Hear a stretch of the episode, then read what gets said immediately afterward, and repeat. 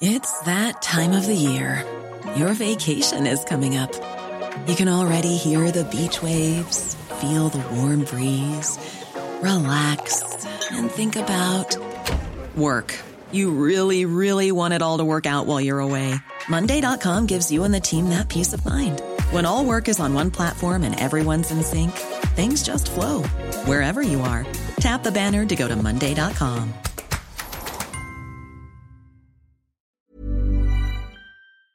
This is the Times evening briefing on Monday, the 16th of November. British scientists say it's extremely exciting that a new coronavirus vaccine may prevent 94.5% of people from getting COVID 19. Interim data from US firm Moderna suggests its product is highly effective in preventing people getting ill and also works across all age groups. A government spokesperson said the UK is in advanced negotiations with the company to secure access, although it's not expected to be available in the UK until the spring of next year. Science correspondent for The Times, Rhys Blakely, says the latest vaccine has certain advantages over the one being developed by Pfizer and the German company BioNTech. The Moderna jab is much easier, it looks like, to, to store and transport and to handle than um, the Pfizer equivalent. They both use very similar types of technology.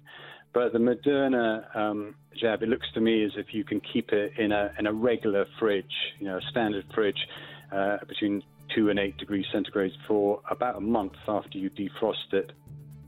The government says a pilot of mass coronavirus testing in Liverpool is going well, but it needs to reach a wider cross section of the community. Around 2,000 military personnel are in the city helping with the project.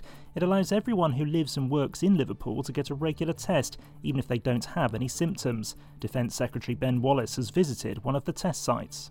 It's gone really well. The rollout's been good, the soldiers have been welcomed, the public have come uh, from all over the city. We'd like more people to come, but some of that is a challenge for ourselves about do we move or shift and go to other parts of the other communities where, where we're not seeing a high in uptake? Do we do more to publicise it? And I think that's a, a role for both public health and local authority to do alongside. The Chancellor's refused to comment on reports he's considering a pay as you drive road tax scheme. It's claimed Rishi Sunak is considering the idea to cover the drop in fuel duty payments as motorists switch from petrol and diesel cars. Several key policy announcements are expected this week from the Prime Minister in what many are seeing as a chance for Boris Johnson to reset his government agenda. It follows the confirmation last Friday of the departure of Chief Aide Dominic Cummings. The political editor of the Sunday Times, Tim Shipman, has told the Stories of Our Times podcast that getting rid of Mr. Cummings and his former Vote Leave campaign colleague Lee Cain from Number 10 could prove to be an important step in creating a better working environment within government. The Vote Leave gang are extremely aggressive, they like to fight, they like to go on the attack, they like to go to war with people.